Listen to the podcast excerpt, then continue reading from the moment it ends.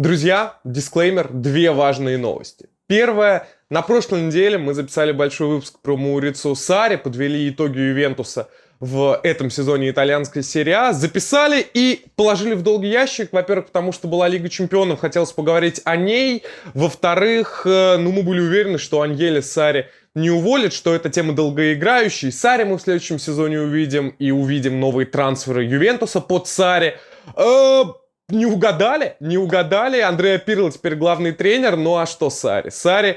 Кури бамбук, Сарри, вот что хочется теперь, получается, ему сказать. Поэтому смотрите этот выпуск, это, получаются такие итоги эпохи Ювентуса Сарри, хотя по факту эпохи-то и не случилось. Ну а вторая, волосы на моей голове вы еще видите, лысым меня вы увидите, наверное, в выпусках на следующей неделе. Ну а сейчас заставка. Вот объясни мне, почему ты так ненавидишь Роналду? Начинается. Короче, пошел какой-то... Я даже знаю, после какого матча. После матча Ювентуса Таланта пошел в интернет слушок, что я персональный хейтер Роналду, я ненавижу Ювентус. И вот это все. Это не так. Это не так. Слушок пошел, что кто-то вообще тебя знает, что ты ненавидишь Роналду и знает. Гад, а? Ну ладно. Сегодня у тебя будет возможность всю свою ненависть к Криштиану наружу выплеснуть. Хорошо, нет, ладно, если так. Но я буду, знаешь, не на Криштиану, наверное, сегодня нагонять. Я буду больше нагонять на Сарри, потому что обсуждаем его и обсуждаем 9-е чемпионство Ювентуса. Но чемпионство уникальное, потому что даже болельщики Ювентуса, они, конечно, этому рады, но там всегда есть «но». То есть мы рады под звездочкой. Все говорят, что... Да, чемпионство, но чемпионство, которое не будут гордиться. Да, чемпионство, но не 36-ю, а 38-ю. Вот так вот.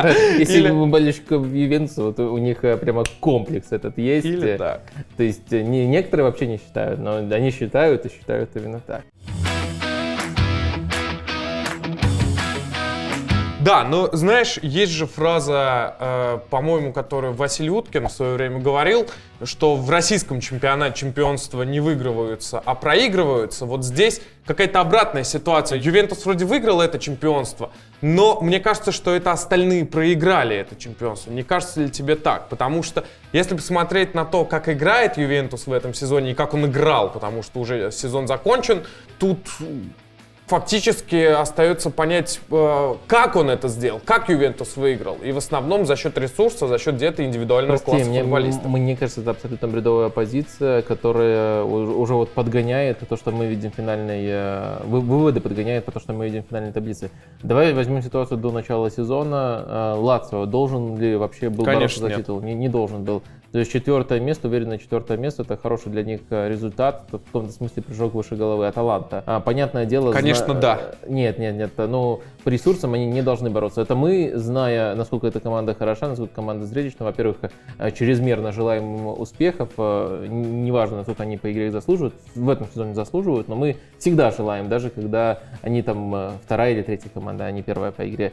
И тоже по ресурсам они не должны бороться. Интер, возможно, показывал амбиции, показывал неплохие трансферы, но все-таки Ювентус на этом уровне находится очень давно. И если бы Интер стал чемпионом, это было бы большим успехом, но то, что Интер не становится чемпионом в первый год Конте, это не провал.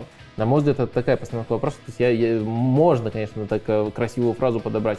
Все проиграли, а потом думаешь, а кто эти все? Ну вот кто должен был? Ну Интер. Я как раз говорю про Интер, потому что смотри, первый год Конте, но и первый год Сарри. И все-таки, да, у Интера был довольно большой спад в этом сезоне. Но Конте пришел в команду, которая далеко не настолько крутой была. Сарри пришел в команду, где он всегда может откатиться к тому, что было до него. И ему даже пришлось предавать некоторые свои принципы, мы об этом сегодня поговорим, и откатываться к тому, что было до него. Так что это абсолютно разные ситуации, Конте пришлось полностью менять. Да, у него были просто, мне кажется, если оценивать Конте по планке обычного тренера, то это нормальный первый сезон. Если оценивать Конте по планке человека, который там Ювентус поднимал с 7-го места на 1-е, Челси с 11-го на 1-е тоже за один сезон, то можно, конечно, там сборную Италии преобразил прямо перед турниром. Можно, конечно, сказать, что Конте сделал хорошую работу, но Конте не сделал Конте. Вот так можно это сформулировать. Так что это, на мой взгляд, не провал. Это абсолютно нормально, что Ювентус выигрывает титул. И если там мы от кого-то еще требуем титул, то это проблема именно наших ожиданий, а не этих команд. Они провели либо нормальный сезон, как в случае Интера, либо превосходный сезон, как в случае Лацио и Аталанты. Слушай, в отличие от Сарри, я не курю. Я тут для себя посчитал, что мне куда-то прямо срочно нужно спускать по 500 рублей в месяц. Есть какие-то рекомендации? Ну, я думаю, что Сарри спускает намного больше на сигареты, и не в месяц, а скорее всего в день. Маурицио, в Москву переезжай, тут хорошие цены на сигареты. Да, вполне. Во-первых, курение вредит вашему здоровью, а лучше переходить по ссылке в закрепленном комментарии, оформлять депозит на 500 рублей, получаете сверху 1000, тем самым утраиваете свой депозит. Ну и можно делать ставки, например, на дальнейшие победы Ювентуса в Лиге Чемпионов. Почему нет? Поэтому еще раз париматч, закрепленный комментарий, и переходите. Хорошо, по поводу Сарри, я думаю, что так или иначе надо об этом сказать, вдруг кто-то не знает. Вот это абсолютно чудесная цитата Сарри, даже отчасти самая ироничная, что если вы выиграли чемпионат со мной, с тренером, который до этого ничего не выигрывал, значит вы действительно хорошие футболисты. А как он говорил? Он просто сказал, если вы выиграли чемпионат со мной, значит вы очень хорошие футболисты. Нет, вот в том-то и дело, что это не так. Он именно сказал, когда... Нет, ну ищи цитаты, ну просто откровенно говорю человека. Потому что это смешно и это работает, только если он не уточнял вот этот факт. Это троллинг журналистов. Это журналисты говорят, что он ничего не выигрывает. Сам Сарри приходил к журналистам и рассказывал, с этим можно соглашаться, не соглашаться, но это факт, что его футбол, он на всех уровнях итальянской пирамиды, 8 уровней он прошел, давал результат. То есть он выигрывал то, что остальные не считают успехом. Он выигрывал эти лиги, но он в них работал, поэтому он мог выиграть только то, где он работал. Дальше была Серия А, дальше была английская премьер-лига. В Серии А он показал отличные результаты с Наполи и с Эмполи. В Челси один сезон недостаточно для выводов, но он выиграл Лигу Европы. Так что не знаю, это абсолютно нелепый миф. И Сарри как раз-таки троллил тупых итальянских журналистов, которые этот миф постоянно развивают и плодят. Ну хорошо, там просто очень много тупых было... Тупых итальянских журналистов и тебя. Да, судя по всему, потому что я видел, что одни это опровергли. Вот ты сейчас опровергаешь это опровержение. Ладно, сам факт, что фраза сама по себе крутая. Ее не так трудно найти, это было вот прямо в раздевалке. Хорошо, давай, чтобы уйти, чтобы я уйду от своего фиаско, давай говорить про этот сезон, про то, как играл Ювентус в футбол Сарри, что он изменил, и обязательно поговорим про следующий сезон, потому что, опять же, мы весь этот год говорили, что Сарри нужны специальные футболисты, Сарри нужны футболисты в центре поля, под него, которых... Кто говорил? Ты говорил, что и это ты тоже сейчас будешь мне говорить, что нет, я этого не говорил. Я тебе найду видеодоказательства. Пожалуйста, найди видеодоказательства, но найди полное видеодоказательство, потому что я всегда уточняю, что Сарри нужно либо время для того, чтобы интегрировать свою систему, то есть поменьше ротации и побольше времени работы с конкретными футболистами, потому что Сарри никогда не ценил трансферный рынок в полной мере, он, наоборот, любит развивать футболистов, и об этом очень часто говорил, даже после перехода в Юве он говорил, что вы, журналисты, обсуждаете постоянно трансферы, но лучше бы вы обсуждали футбол, и он до этого очень-очень часто говорил подобные вещи, так что было бы немножко лицемерно с его стороны ждать каких-то больших трансферов. Самое главное, что он может получить, это время. Да, конечно, появление нужных футболистов, в частности, в полузащите, в центре полузащиты уже точно будет Артур, может быть, еще несколько исполнителей нужно сменить. Безусловно, это ускорило бы процесс, но самое главное, Сарри уж точно никогда сам не говорил о том, что этих футболистов нужно менять. Самое главное, ему нужно время для того, чтобы наладить между ними хорошие связи. И, наверное, это уже я от себя добавляю, он такого тоже не говорил, наверное, все-таки поменьше ротации нужно постоянное сочетание практически на всех позициях. Это неотъемлемый элемент Саррибола. Ну хорошо, ну связи, а неужели вот эти связи не налаживаются таким топ-тренером за сезон, за год? Я же тебе объясняю, в Ювентусе состав почти из 26-27 человек, и их нужно ротировать. В Наполи, наверное, самым таком проекте, который олицетворял футбол Сарри, было 14 человек.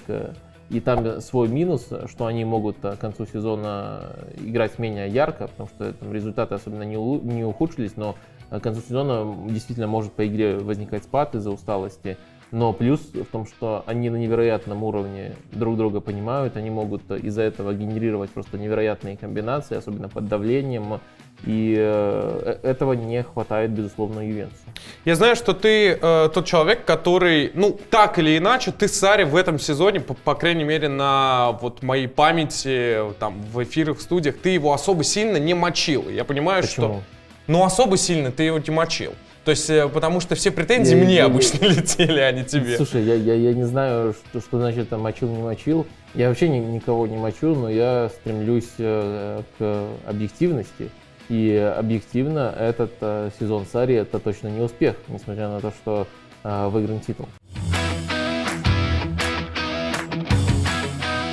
Вот я и хотел с тобой про это поговорить чуть поподробнее. Неуспех в чем? В чем Ювентус в этом сезоне был плох, что не устраивало в плане игры? Давай чуть-чуть переформулирую, сделаю чуть попроще формулировку. Что было плохо? Я хотел тебя спросить, что было хорошо в этом сезоне. Аарон Рэмзи и Войцех Щезны, я думаю, ты будешь рад услышать вот эти две фамилии. У него был объективно только один неплохой отрезок в феврале. До и после у него постоянно были какие-то проблемы с готовностью, частично из-за травм, частично из-за того, что Сарри все-таки это не тот тренер, к которому он переходил, так что нет.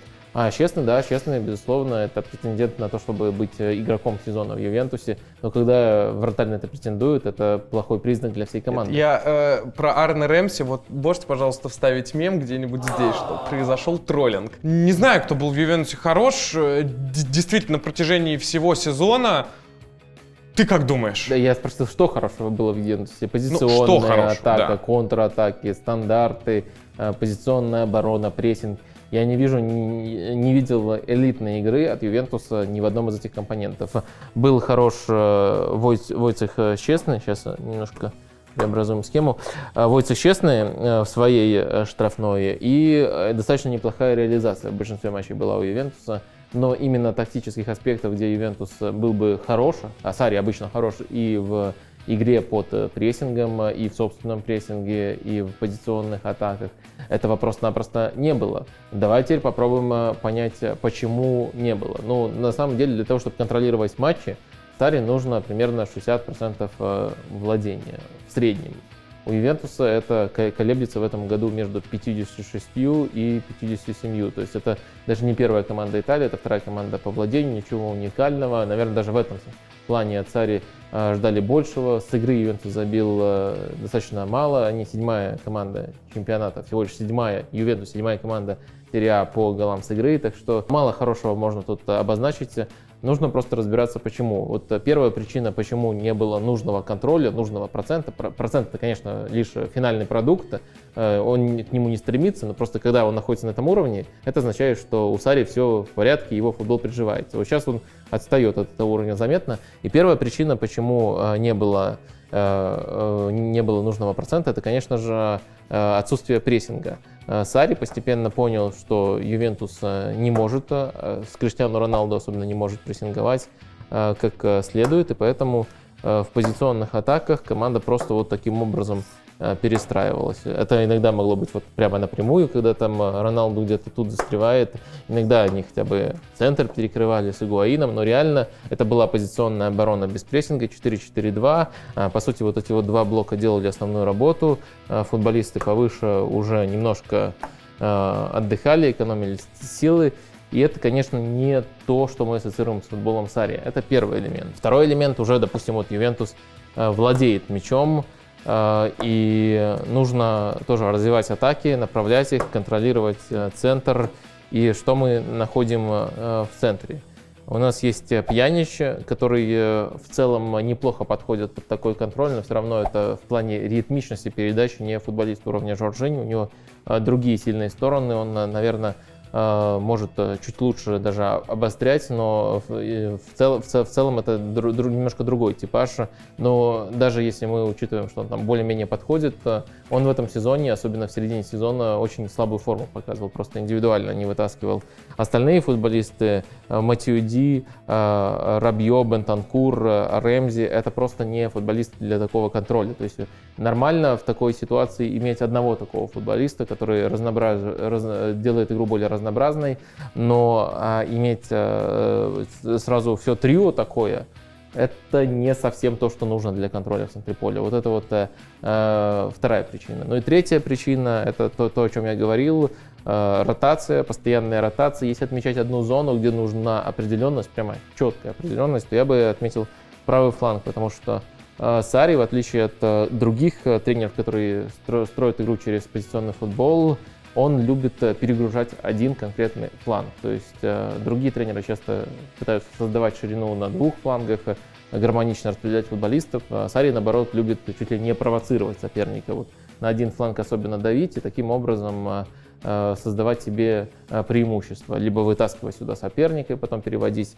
либо получать преимущество в игрока и разыгрывать интересные комбинации. И для этого особенно важна сыгранность. И вот в Ювентусе, безусловно, Сарри ставит на правый фланг. Он на некоторых пресс-конференциях даже сам об этом рассказывал. Но что мы тут наблюдаем? По сути, должно быть очень хорошее взаимодействие этих трех футболистов. Плюс иногда нападающий может оттягиваться. Но эти три футболиста, они на самом деле постоянно меняются.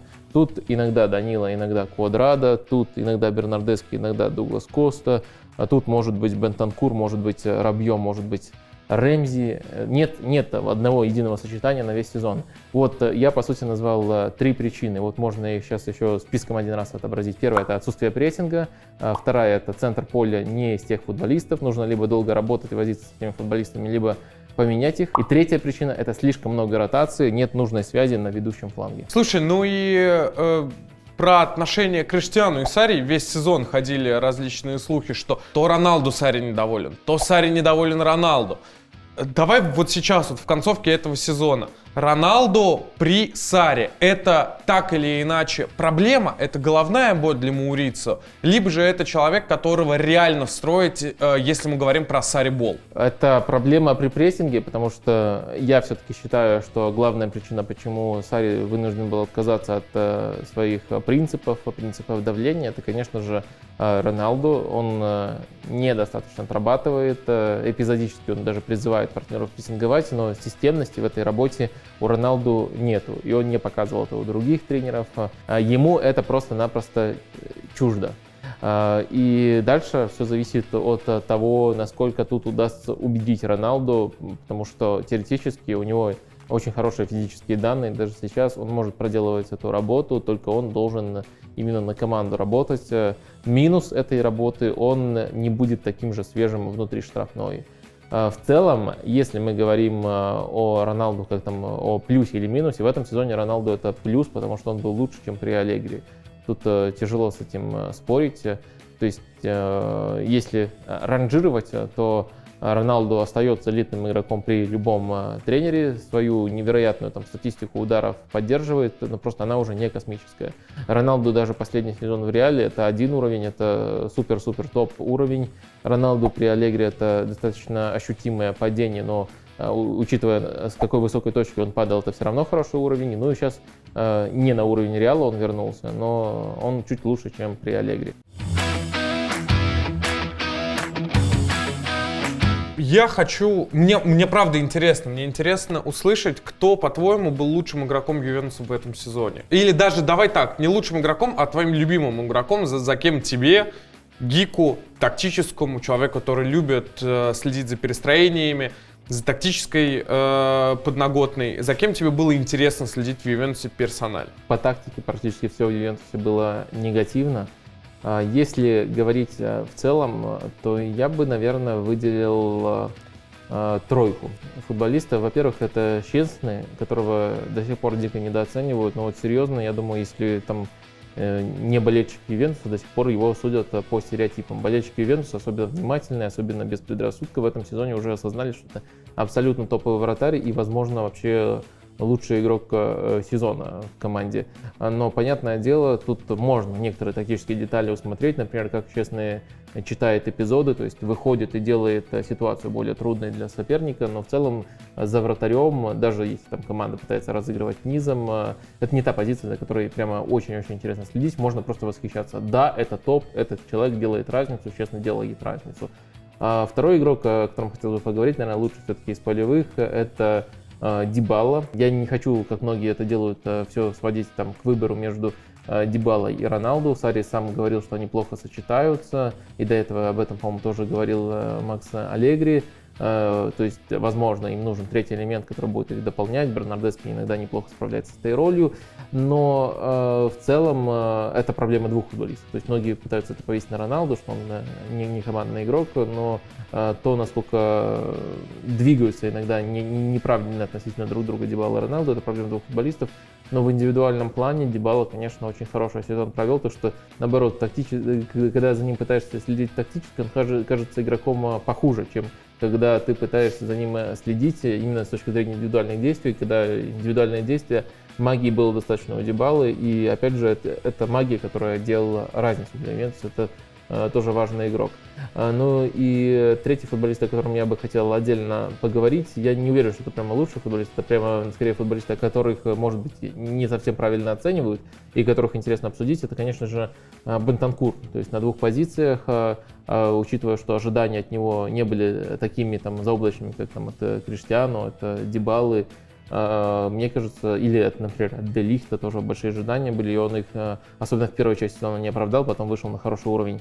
Бентанкур таких ожиданий не было, но стабильность регулярно была, постепенно он даже начал вытеснять Пьянича с его роли, то есть у Пьянича была плохая форма, Пьянич уже оформил свой трансфер, и Бентанкур стал появляться на этой позиции, неплохо эту роль интерпретировал, пускай тоже, наверное, не на 100% от того, что требуется. Ну и понятно, когда на своей позиции в центре поля выходил, наверное, самый стабильный центральный полузащитник Ювентуса. Я тут, даже с собой не поспорю, единственное, что мне дико круто было и дико приятно следить за Дибалой, еще и потому, что я как-то об этом говорил, еще и потому, что вот всей этой эпопеи до начала сезона, когда вроде как Сарри говорил Дибале, что ты мне нужен, и Дибала чуть не переехал в Англию, и в итоге это же тоже киношная ситуация, когда, казалось бы, изгой для Сарри остается и по факту затаскивает этот сезон и в Италии, и в Лиге Чемпионов, потому что Дибала был очень круто. Я просто представляю, как Дибала абсолютно вот в каждые выходные открывает там приложение на своем смартфоне и смотрит. Блин, так где тут Тоттенхэм? Да, ладно, блин, Тоттенхэм хорошо, не вмещается вот даже вот в эту верхнюю часть таблицы. Дай-ка поскроллю вниз. А, вот тут Тоттенхэм! А потом пару скроллов в сторону, и там серия А. Ювентус! Я очень боялся, что сейчас опять начнется про Юнайтед, но Тоттенхэм, да, я понимаю, что для тебя это актуальный, этот троллинг в адрес... Какой троллинг? Дибала отражение реальной, да, отражение. Дибала правда так делал, я уверен. Не сомневаюсь даже в этом. Ну хорошо, последнее, о чем мне было бы интересно у тебя спросить, у нас какой-то прям формат интервью получается. Милик, тебе не кажется приход этого форварда, странным? Потому что, да, Милик это в этом сезоне, это крутая версия Игуаина отчасти, они чем-то похожи. Тебе не кажется так? Нет. Почему? Короче, мне кажется, надо заканчивать. Ты уже в слухе свалился. Хорошо, поплыл. Хорошо, давай. Все. Всем пока. Ах, вот так ты, гад.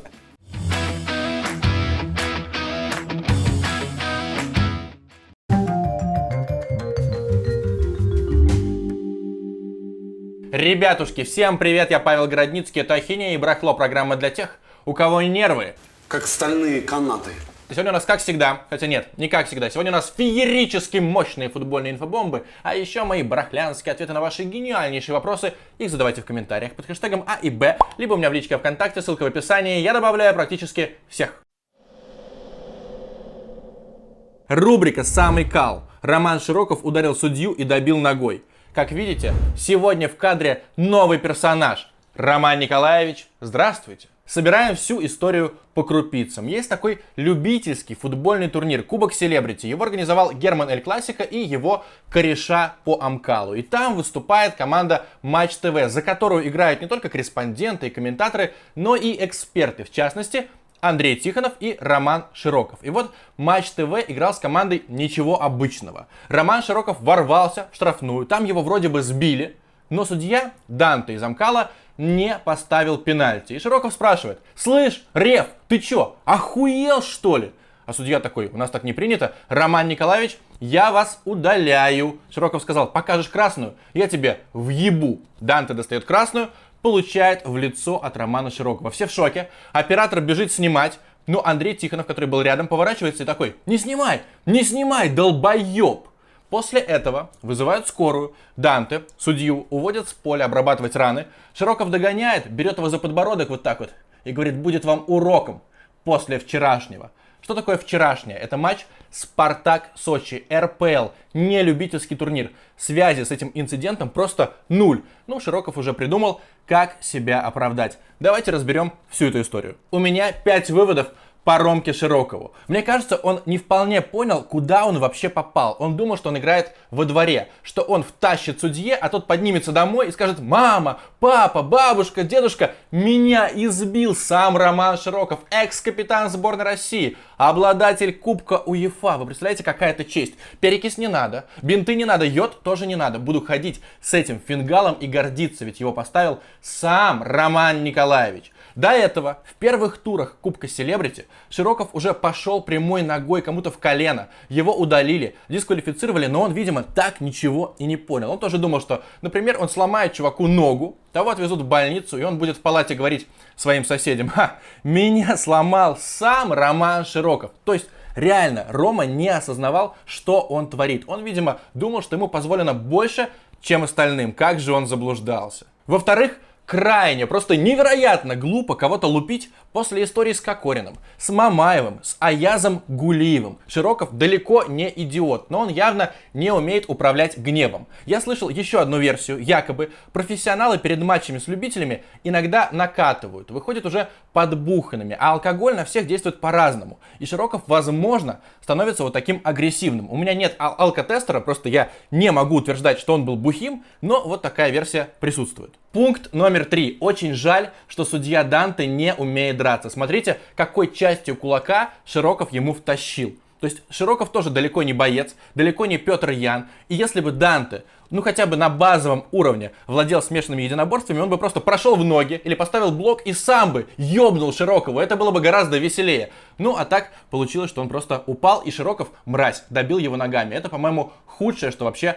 может быть. Четвертый вывод. Конечно же, в понедельник вечером, в день матча, все забурлило, Широкова начали осуждать, обсуждать, и ему пришлось извиниться утром во вторник. Но сам формат извинений, по-моему, довольно спорный. Вот что сказал, вернее, написал у себя в Инстаграме Роман Широков: «Я прекрасно осознаю, что неназначение очевидного пенальти и затем показанная красная карточка не могут быть причиной для размахивания руками». Вот что написал Роман. Я думаю, что он не сядет, потому что не за все побои сажают. Но я бы на месте Данте выбивал сейчас нормальную такую компенсацию. И, в принципе, репутация Романа Широкова уничтожена. Он показал себя абсолютнейшим психом. Я надеюсь, что он еще не скоро вернется в эфир Матч ТВ. И тем более не скоро будет занимать какие-то там административные должности в футбольных клубах. Ну и последнее. Меня в очередной раз разочаровал Андрей Тихонов. Я в детстве, когда еще был совсем маленьким мальчиком, мне было лет 12, читал книгу Игоря Рабинера «Как убивали Спартак». И Игорь там красочно описывал, что вот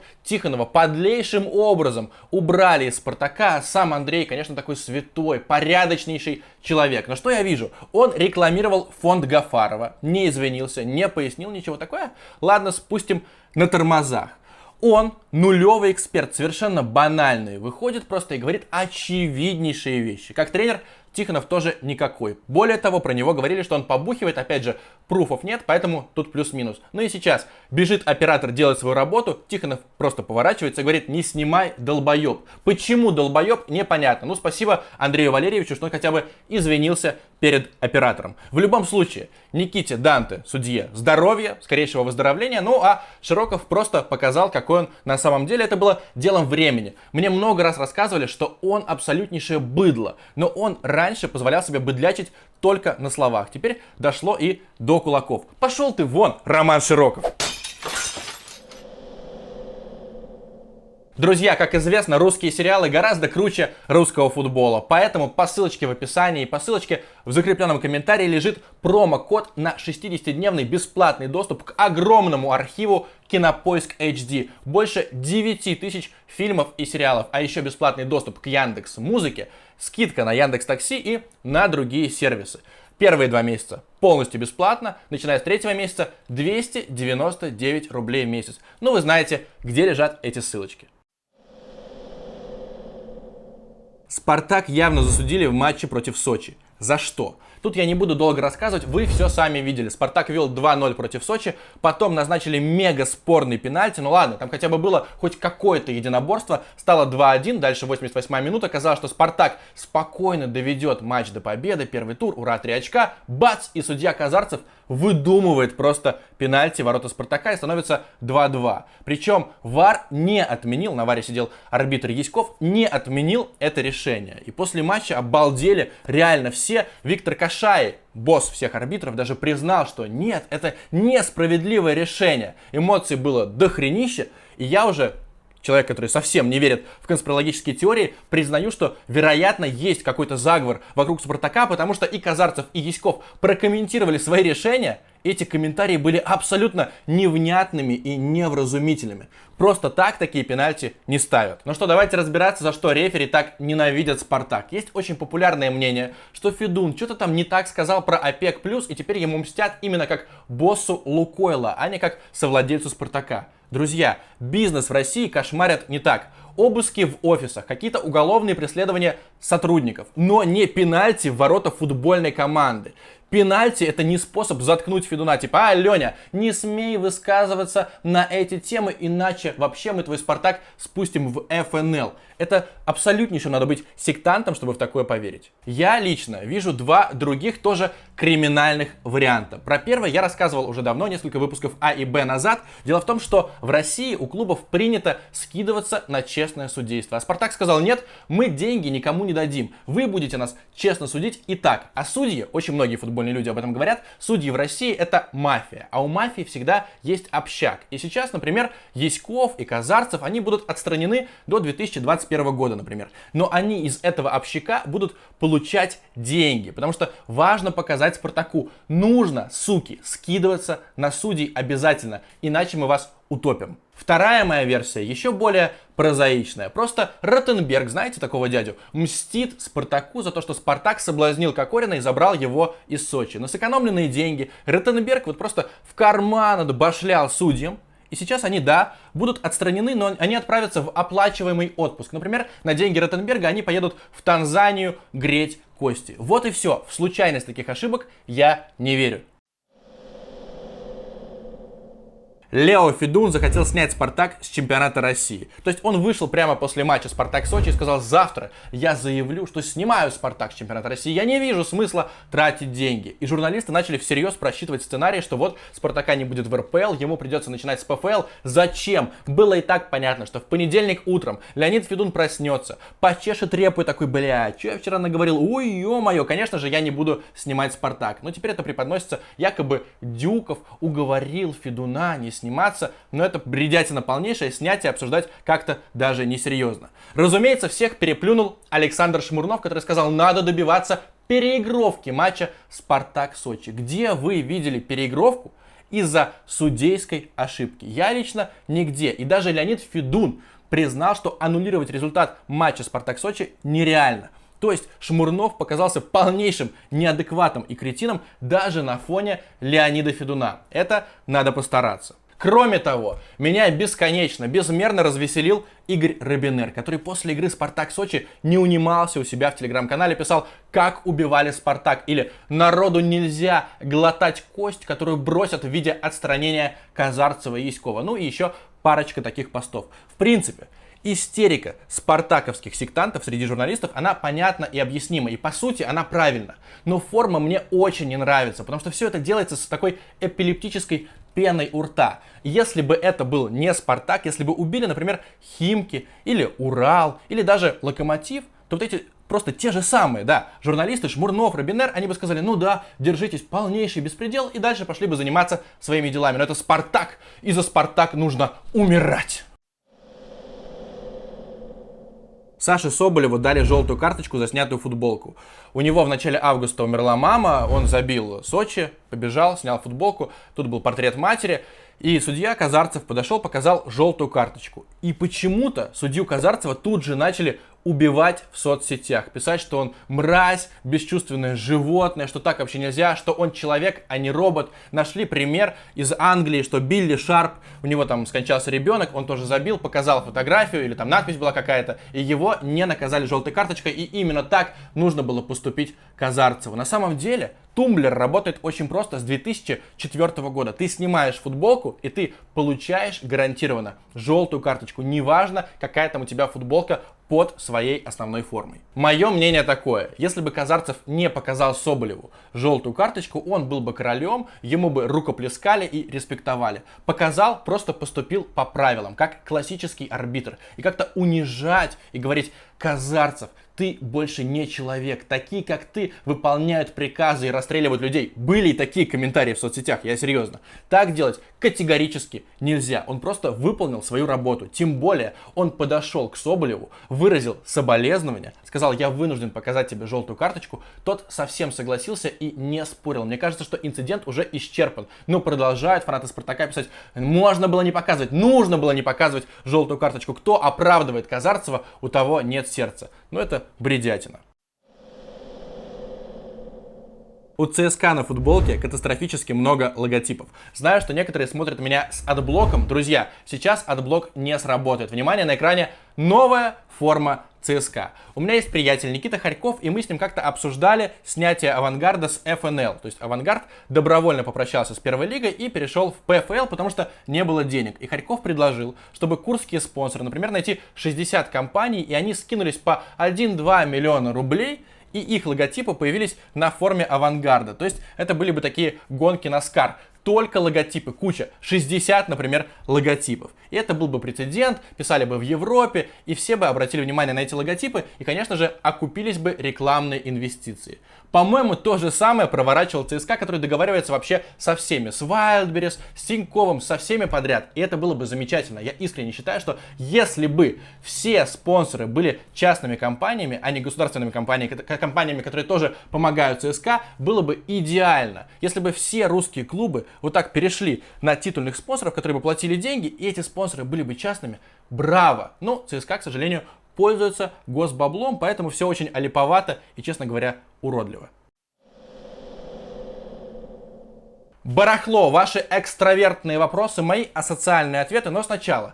Все чаще и чаще жалуются, что не работает колокольчик. Поэтому подписывайтесь на мой телеграм-канал, я туда публикую свои видосы, ну, минуты через 3 после их выхода, поэтому вы гарантированно ничего не пропустите. А еще у меня в телеграм-канале есть тексты, опросы, интересные факты, ну и многое другое. Теперь к вопросам. Кто круче, Конте или Аллегри? Мне очень нравятся оба, но Конте хорош в первые 2 сезона, 1-2 сезона, а Аллегри лучше на дистанции. Плюс Аллегри, он подипломатичнее, почеловечнее. Я бы, если был бы боссом клуба, я бы нанимал Макса. Он мне симпатичнее, плюс у него есть 2 финала Лиги Чемпионов, а Конте пока в этом турнире стабильно проваливается. Плюс про Аллегри есть история, которая подчеркивает его смелость.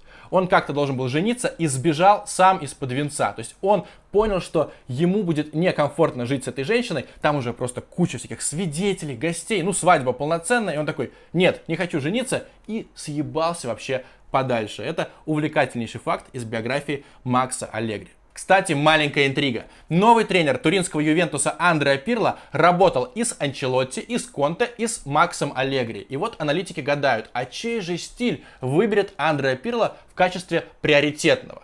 И на канале «Футбольник» Александр Тахтаров идеально расписал весь тренерский потенциал Андреа Пирло. Как будет играть Ювентус, какие будут трансферы, какая вообще философия у Андреа Пирло. Ссылочка лежит в описании. Передавайте «Футбольнику» привет от Городницкого. Ролик просто замечательный там.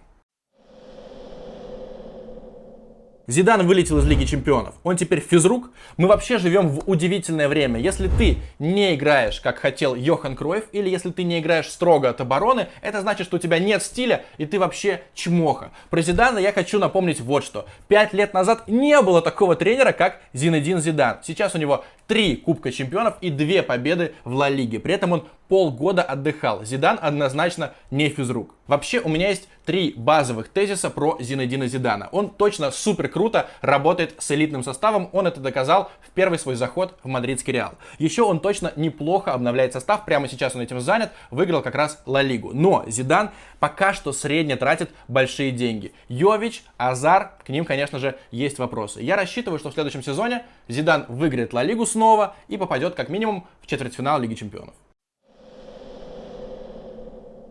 Игорь Акинфеев переоценен. Он переоценен только теми, кто считает, что вот Акинфеев должен был играть, например, за Ман Юнайтед. Нет, у Акинфеева такой менталитет, такой характер, что он оптимален для ЦСКА. И лично для меня Акинфеев входит в топ-3 голкиперов вообще за всю русскую историю, за всю советскую историю. То есть Лев Яшин, а потом за ним Досаев и Акинфеев. Кто из них круче, выбирайте сами. Я думаю, что если Акинфеев оттарабанит в сумме 20 лет в ЦСКА, ну, минус травмы, то он станет просто вечной легендой российского футбола. Хотя он и так станет. К слову, было очень много разговоров, что Акинфеев орет на молодых и ведет себя как дед. Насколько я понимаю, так происходило, когда в защите были Игнашевич и братья Березуцкие. Потом они ушли, состав резко омолодился, и Акинфеев понял, что ему бесполезно орать на юниоров, и сейчас он совершенно спокойный.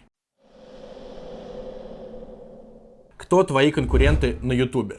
Вообще, я ориентируюсь на Тимура Журавеля, у которого почти 80 тысяч подписчиков, но у него супер мало просмотров. Я хочу, чтобы у меня было больше подписчиков, чем у него, и просмотров тоже в разы больше. Меня постоянно сталкивают с футбольным Биги, говорят, когда же ты его обгонишь? У него уже больше 20 тысяч подписчиков. Дело в том, что у футбольного Биги абсолютно другой формат. У него там интервью, у него какие-то новостные, репортажные видосы, он по 2 видео в день публикует, роликов тупо больше. Поэтому я не соревнуюсь с футбольным Биги. А с кем же я соперничаю, спросите вы. YouTube сделал все, чтобы ты соревновался только сам с собой. Потому что, когда публикуешь видео, проходит полчаса, и тебе YouTube показывает, на каком месте твой новый ролик из последних 10 видосов. Например, он собирает у меня 2000 за первые 30 минут, и я такой, о, классно, он в топ-3. Или, например, собирает 1000, как Серхио Рамос недавно. Я такой думаю, блин, наверное, такие ролики делать вообще не стоит. Но реально проще всего ориентироваться на самого себя.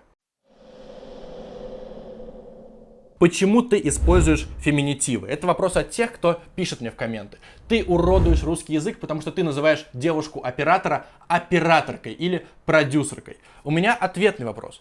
Почему журналистка это нормально, а операторка уже как-то неправильно? Я не догоняю, какая разница, кроме той, что журналистка для ваших ушей звучит привычно, а операторка, ну, как-то коряво. Дело в том, что язык меняется, и слово операторка, вот этот феминитив, это настолько плохо, что уже хорошо и смешно. Я ни в коем случае не заигрываю с феминистками, я предпочитаю улыбаться и, да, иногда использовать феминитивы просто забавы ради. Свою любимую историю про феминисток я уже как-то давно рассказывал. Есть такая сказка «Репка», и там баба, детка, кошка, мышка, внучка. Ни у кого нет имен, а у собаки жучки. Почему-то имя есть. И феминистки реально продвигают теорию, что это не собака, а жук женского рода. Жучка. И они искренне в это верят. И меня это, конечно же, поражает и искренне веселит. Сегодня мой привет летит в город Волгоград. Я записываю за несколько часов до матча Ротор-Зенит. Очень скучал по Волгограду в РПЛ. Еще ребенком помню Есипова, ну и других звезд Ротора. Спартака Гогниева, например, или вратаря Чичкина. Рад, что вы, друзья, вернулись. Подписывайтесь на мой канал, ставьте лайки, дизлайки, пишите комменты. Чао!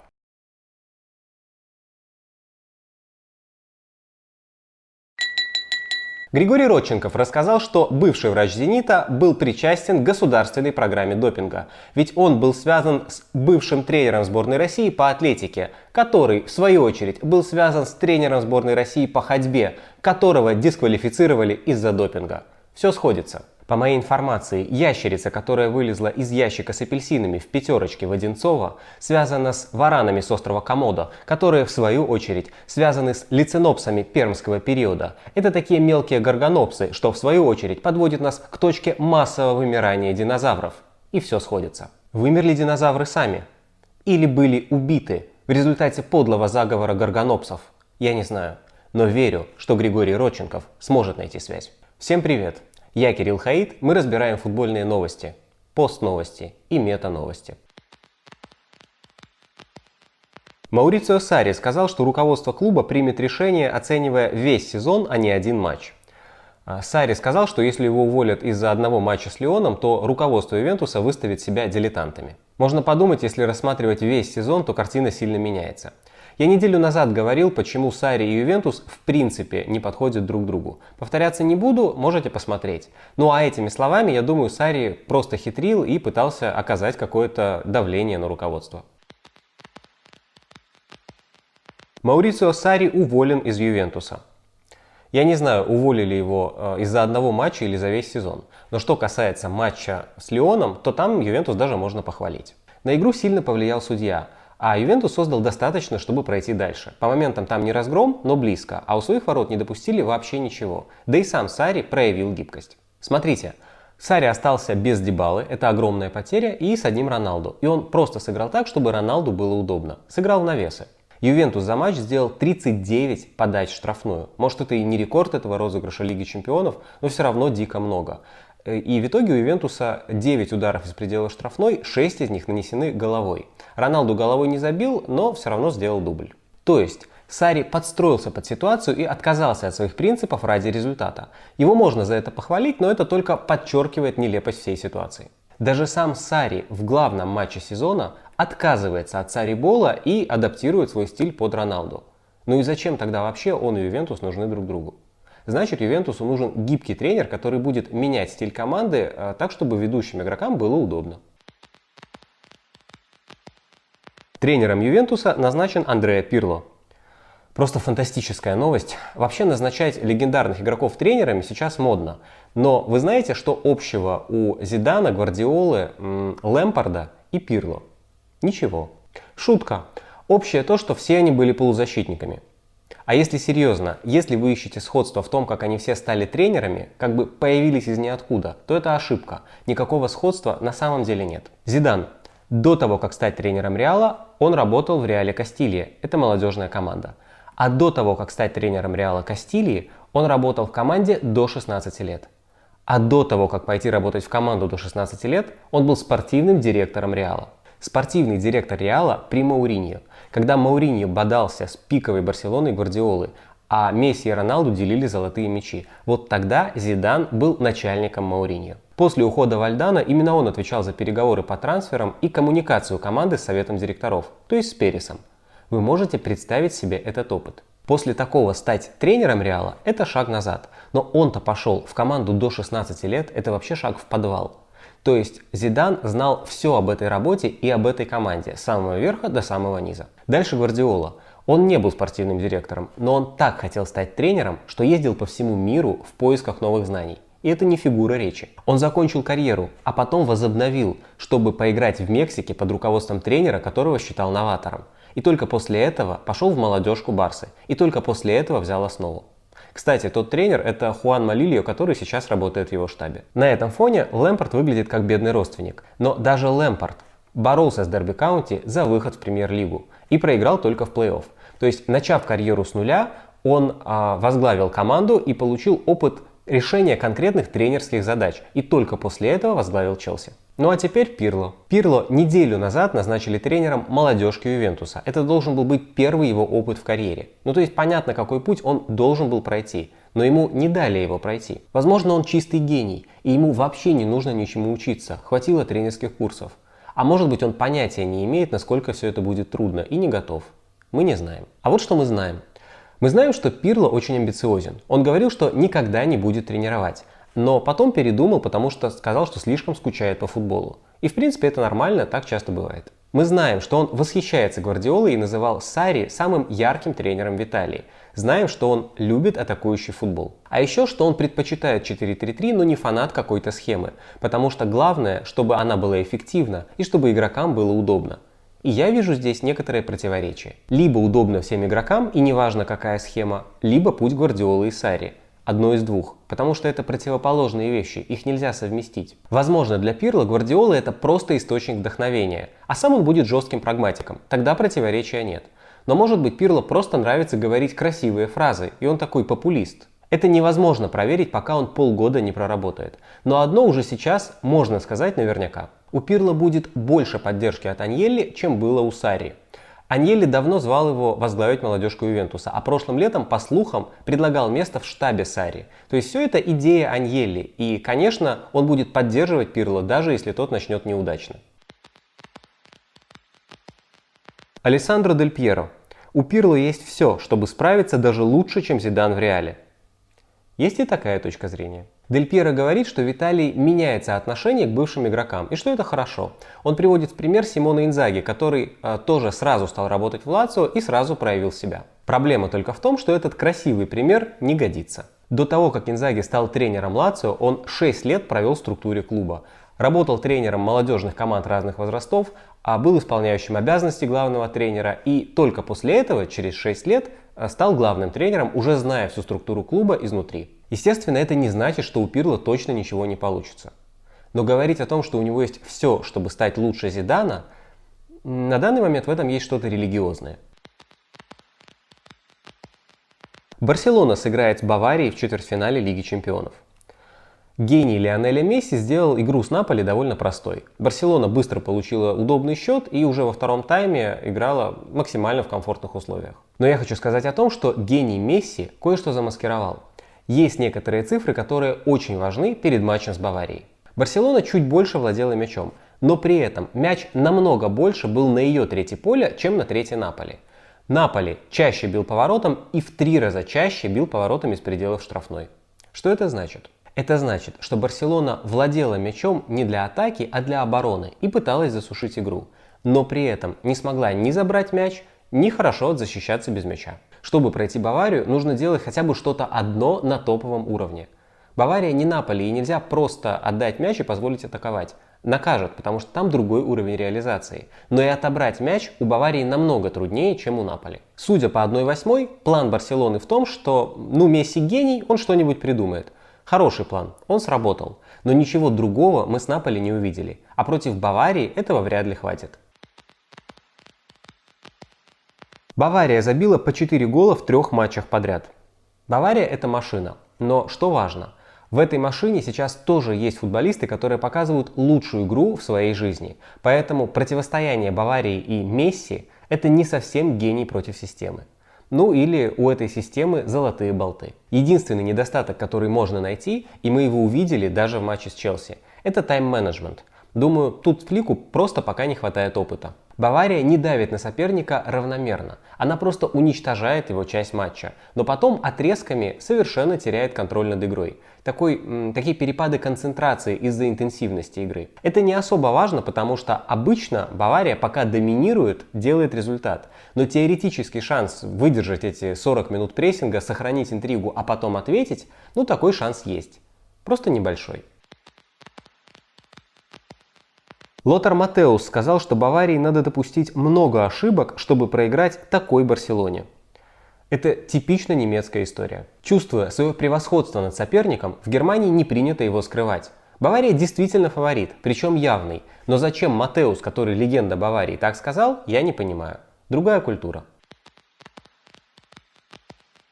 Реал впервые вылетел из Лиги Чемпионов под руководством Зидана. После матча Зидан много говорил о том, чего команда достигла и что вообще нужно собой гордиться, а не расстраиваться из-за одного поражения. И отчасти он прав. Победа в чемпионате для Реала очень важна, потому что там, в принципе, доминирует Барселона. Так что каждый трофей особенно ценен. А что касается 1/8 с Сити, то это редкая тренерская неудача Зидана. По ходу матча Гвардиола его переиграл. Во-первых, это блестящий прессинг. У Сити первую линию прессинга составляли 4 игрока, плюс при поддержке еще двоих, и они все супер мобильно двигались. У Реала при розыгрыше мяча от ворот весь матч не было никаких вариантов продвижения мяча. Весь матч. Никаких. Здорово сыграл Фоден, который всю игру менял позиции. Отпахал Де Брёйне, но главный герой прессинга – Габи Жезус. Он не дожидался ошибок Варана, а сам их спровоцировал. Оба раза он потрясающе читал эпизоды и двигался так, чтобы действие Варана стало ошибкой. Подробно я разобрал оба эти гола в тексте, который есть в Телеграме. У Реала был только один отрезок в середине первого тайма, когда мяч стал хоть немного держаться на чужой половине поля. И как раз тогда Реал забил. Гол – заслуга Бензема. Он огромный молодец весь сезон, ну и в этом матче тоже. Он фактически превратил неопасную атаку в голевую. Опустился в глубину поля, получил мяч, разогнал атаку на фланг. А потом своевременно сделал рывок в первую линию, чтобы пробить. Все это время у Сити было численное преимущество. Но Бензема так двигался, что постоянно оказывался один. Его просто не успевали передавать. Он и в штрафную прибежал буквально за секунду до удара. Невероятное движение и понимание игры в рамках сложного эпизода. Проблема Реала в том, что даже таких эпизодов, когда можно проявить класс, почти не было. Сити контролировал соперника тотально. Прессингом не давал начинать атаки, а собственные атаки начинал забросами. Было много борьбы за мяч, много подборов, которые выигрывал Сити. А Стерлинг как минимум пару раз мог забивать. Но Стерлинг не забил и, честно говоря, посеял некоторые сомнения. Реализация подводит Сити весь сезон, а в матчах на вылет она может быть особенно важной. Сити выбил Реал не благодаря тому, что реализовал свои моменты, а скорее вопреки тому, что упустил свои моменты. Я не уверен, что Гвардиоле удастся также контролировать Баварию, как Реал. У Баварии более креативная опорная зона, там лучше начало атак, и собственный прессинг тоже на высочайшем уровне. Если обе команды проведут качественный матч и Пеп не перемудрит с тактикой, то нас ждет скорее равный матч, чем доминирование одной из команд. В таком равном матче на первый план выйдет реализация. У Баварии она великолепна, а у Сити настолько нестабильна, что назвать ее великолепной как-то не получается. Натан Аке перешел в Манчестер Сити за 41 миллион фунтов. Аке качественный защитник и по стилю, в общем, тоже подходит Гвардиоле. Он хорошо читает игру, хорошо играет позиционно, у него хороший пас и неплохой дальний пас. И он левша, это тоже важно. Но, на мой взгляд, еще важнее то, что позицию левого центрального защитника в Сити занимает Эмерик Лапорт. И когда он здоров, то занимает просто железно, как Де Брёйне правый полуфланг атаки. Два центральных защитника левши – это уже какая-то слишком заковыристая тактическая концепция. Поэтому я предполагаю, что Аке – это просто дорогой, качественный дублер Лапорта. И его собственные слова, кстати, на это намекают. Если новичок начинает с того, как сложно будет пробиться в основу, значит он готов оказаться в запасе. Я не к тому, что это трансфер плохой или неудачный. Он логичный, такого игрока не хватало. Я всего лишь к тому, что это трансфер запасного, максимум игрока ротации. Пепе Бардалас сказал, что Хетафе не заслужил такой концовки сезона. Я с ним абсолютно согласен. Хетафе до пандемии шел на 4-м месте в чемпионате Испании и был, на мой взгляд, фаворитом в матче с Интером. Хетафе после пандемии упал на 8-е место и по делу вылетел от Интера. У команды что-то радикально не так с физикой, как будто они вообще не тренировались и даже по ходу летних матчей не набрали форму. На всякий случай напомню, что Хетафе это не какой-то автобус, а наоборот, самый безумный высокий прессинг в Европе, интенсивнее, чем у Аталанты, Баварии и Ливерпуля. До паузы Хетафе в бешеном темпе прессинговал весь матч, а после уже не может. Так же случилось и с Интером. Хетафе очень мощно начал, напугал соперника, имел моменты, а потом сдулся. И уже где-то с середины первого тайма Интер контролировал игру и вышел по делу. Регилон признан игроком недели в Лиге Европы. Он забил победный гол Роме. Севилья слишком легко прошла Рому, без яркой игры, но на тотальном контроле. Севилья лучше прессинговала, лучше двигалась с мячом и вообще командное движение было на топ-уровне. А Рома разочаровала. Можно быть более слабой командой, но дело не в этом. У Севильи 9 ударов после стандартов. Жюль Кунде дважды пробил головой после угловых, а перекладиной сейв вратаря. Комплименты Кунде, через пару лет он будет играть в топ-клубе, но его рост 178 сантиметров, а он весь матч выигрывал вверх. Это тренерский провал Ромы. В паре Севильи и Вулверхэмптона мне кажется фаворитом именно Севилья, потому что у Вулверхэмптона есть синдром Хетафе. Они тоже играют в интенсивный футбол, и их тоже не хватает на весь матч. Конечно, все лучше, чем у Хетафе. Их хватает не на 20 минут, а на час. но потом Вулверхэмптон садится. Если Вулверхэмптон не убьет интригу в матче с Севильей за этот час, а это довольно сложно, то потом начнутся большие проблемы. Тео Эрнандес подойдет под систему Гвардиолы? Эрнандес мне очень нравится. Это разносторонний защитник. Он вовлечен в игру с мячом, неплохо обостряет, с дриблингом и в контактной игре тоже в порядке. Думаю, он подойдет любой команде, в том числе и Манчестер Сити. Есть ли смысл менять Канселу на Семеду? Я не вижу смысла. Семеду при всей своей дисциплинированности не самый креативный игрок. В атаке он дает в основном безадресные навесы. А Канселу, хотя хуже в защите, но намного разнообразнее и интереснее в атаке. К тому же им можно и левый фланг закрыть. А в любом случае, говоря о них обоих, мне кажется, что для команды уровня Сити это игроки запаса. Кто в перспективе может стать заменой Мюллеру, кроме Хаверца? Мюллеру 30 лет. И на его игре возраст никак не скажется, потому что он всегда был медленным. Поэтому я думаю, что задавать вопрос о том, кто может его заменить, имеет смысл года через 3. Опорная зона нуждается в усилении. У Киммиха и Горецки нет замены. Мартинес уйдет, Талиссо не уровень, Тиаго уйдет. Честно говоря, мне неизвестно, что Мартинес точно уйдет. Пока это слухи. Но если и он, и Алькантара действительно уйдут, тогда да, нужна глубина состава. Каману стоит уходить? По спортивным причинам нет. Ни одному игроку нет смысла уходить из суперклуба, когда тот не в кризисе. Это шаг вниз. А вот с той точки зрения, что Каман не тянет, да, возможно. Он очень травматичный. На мой взгляд, ему в первую очередь нужен сезон без травм. Можно в клубе попроще, а можно и в Баварии. Многое зависит от типа амбиций. Если он хочет постоянно играть, то это одна ситуация. А так он выходит на поле по 20 раз за сезон, зато постоянно берет новые трофеи. Тоже ведь неплохо. На этом я с вами прощаюсь. Напоминаю, лайкать и, конечно, подписывайтесь на канал, комментируйте видео и не болейте. Именно в таком порядке.